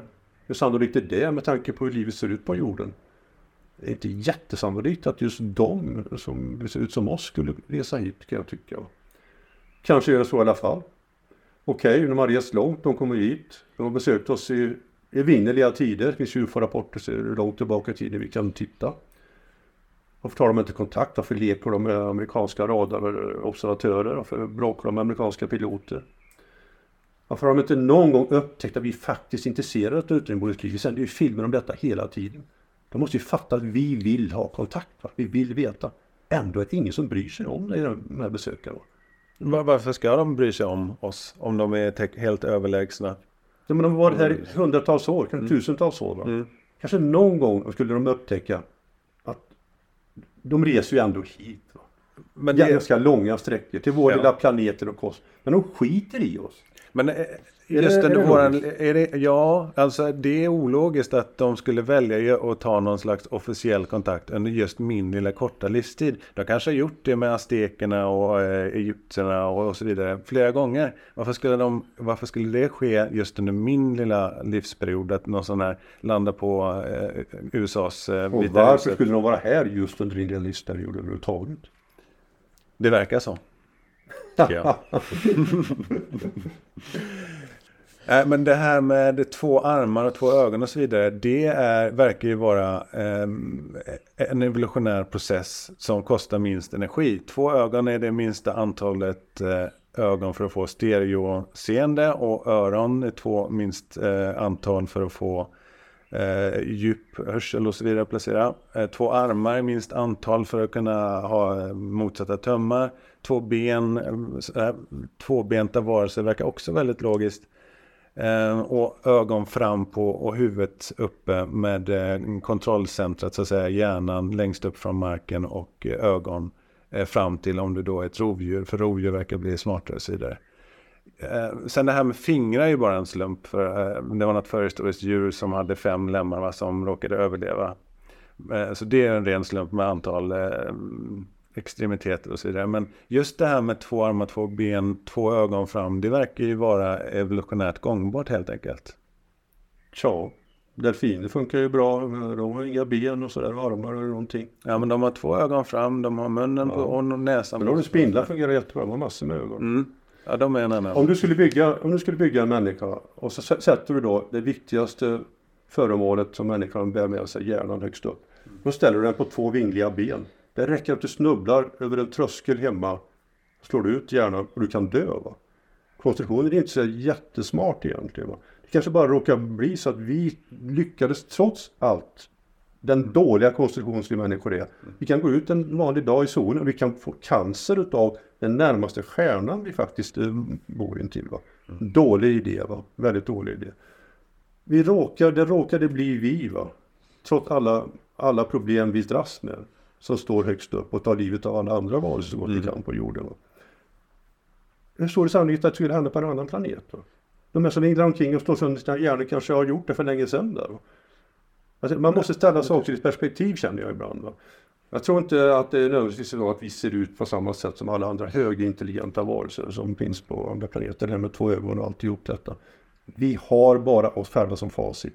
Det är jättelätt att bli hemmablind. Även om vi har två ögon. Men håller du med om att det här mönstret med två ögon och ben och så vidare är, verkar vara evolutionärt gångbart? Att det uppstår av sig självt med... Eh, Jo men absolut, det finns ju många sådana exempel. ja. Det är klart det Ja. finns fåglar som har två ögon och så vidare. Ja. Det finns ju jättemycket. Varför har inte vi några vingar då? Det skulle vara jättebra för oss om det vore bra för evolutionen. Jag tror ju stenhårt på evolutionen. Jag säger- jag är inte någon som argumenterar mot Darwin eller så. Men jag tycker ändå att det är så att det råkar, att de råkar se ut som vi. Och inte bara som vi utan som är lite framtids-vi. Det, det ringer lite falskt. så vad du säger är att du tror att de är från framtiden? Ja just det. Eller? Precis så säger jag. Jag förstår, Klas. Nej, men man måste vända på saker och ting. Och jag låter som en, en uh, urbota kritiker här givetvis. Så.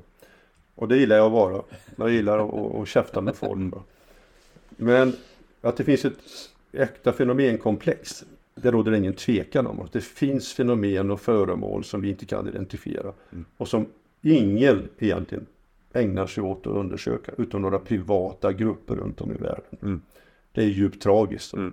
Det är ingen tvekan om att piloter ser saker som de inte begriper. Och som jag inte begriper. Det, det kan jag lugnt erkänna. Va?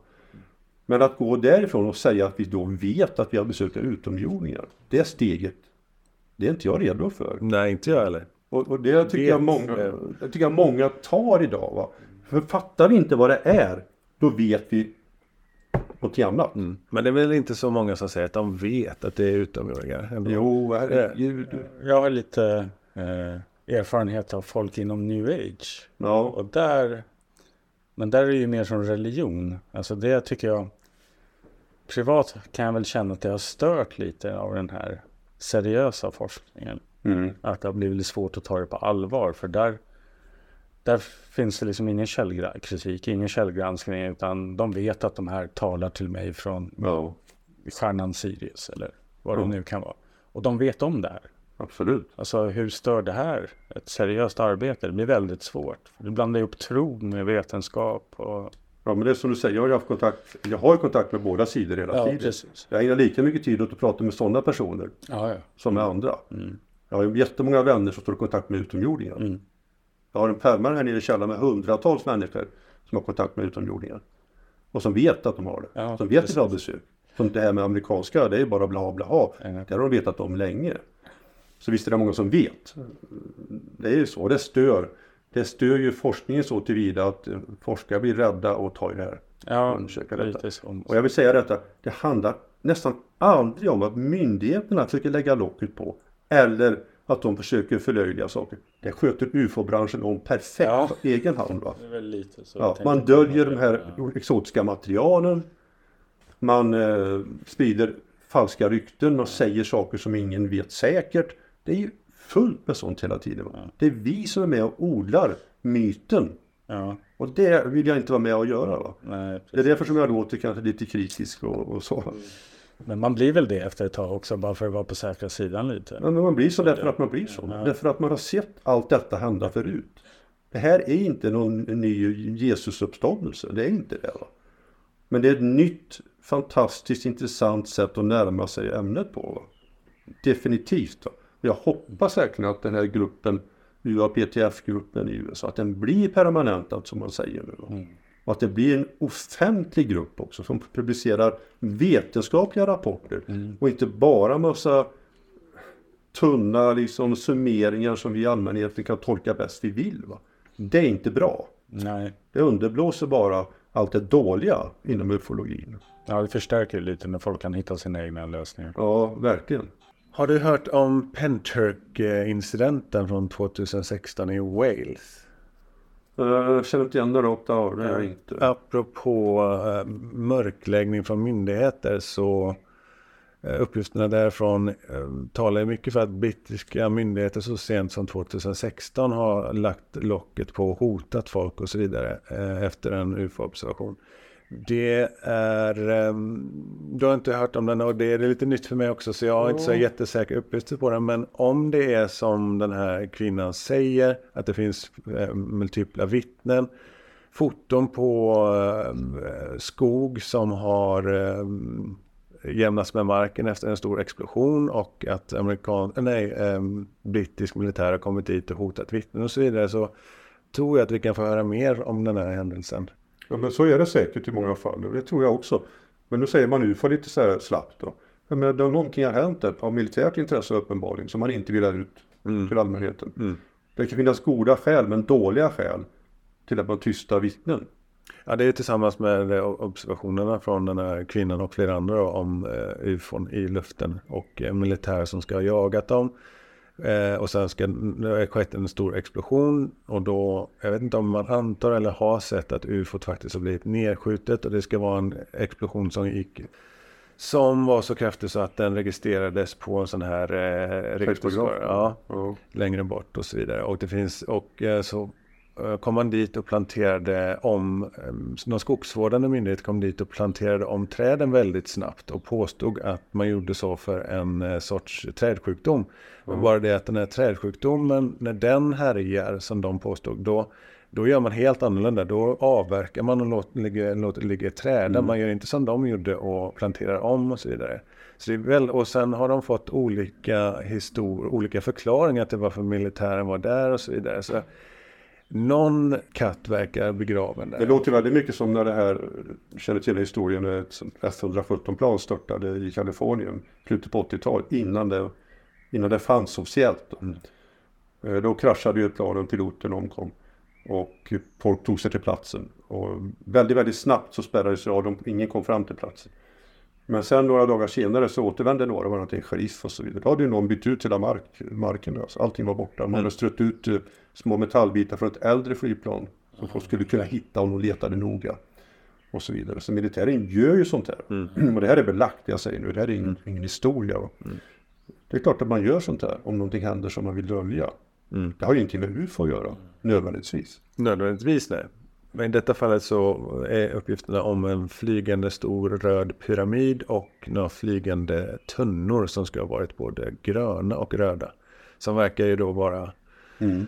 Ufo-lika. Och, men eh, det, det är lite osäkra uppgifter. Det är väl bara en eh, kvinna och lite bilder än så länge. Men det, om det stämmer det hon säger så är det nog en historia som vi får höra mer om om ufo-ämnet nu tar sig. Tror du att ufo-ämnet kommer ta sig i Sverige och i världen? Det har ju redan gjort det kan man säga. Mm. Vi märker ju det på folk som hör av sig och berättar om sina upplevelser som de har burit med sig ett antal år. va, Att det har blivit enklare för dem att förstå att de hittar till oss. Mm. Så här kommer det vara under en period nu, det tror jag. Mm. Och, men eh, det är inte säkert det håller i sig. Det beror precis vad som händer i USA. Mm. Nästa rapport kommer ju om 90 dagar sägs det ju.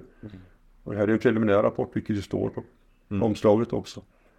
Eh, förhoppningsvis kommer det här att föra med sig i alla fall att det blir lättare för folk att rapportera. Och att folk blir lyssnade på, inte bara av oss som brukar lyssna, utan även andra. Och att det faktiskt då på sikt då leder till att vetenskapsmän kommer in i detta och vill hjälpa till och hitta förklaringar på vad som egentligen händer. Det är ju min förhoppning från det här i alla fall. Och med de orden så avslutar vi dagens samtal och tackar Claes Svahn för hans medverkan. Och på återhörande i nästa avsnitt med lite kommentarer och nyheter och annat.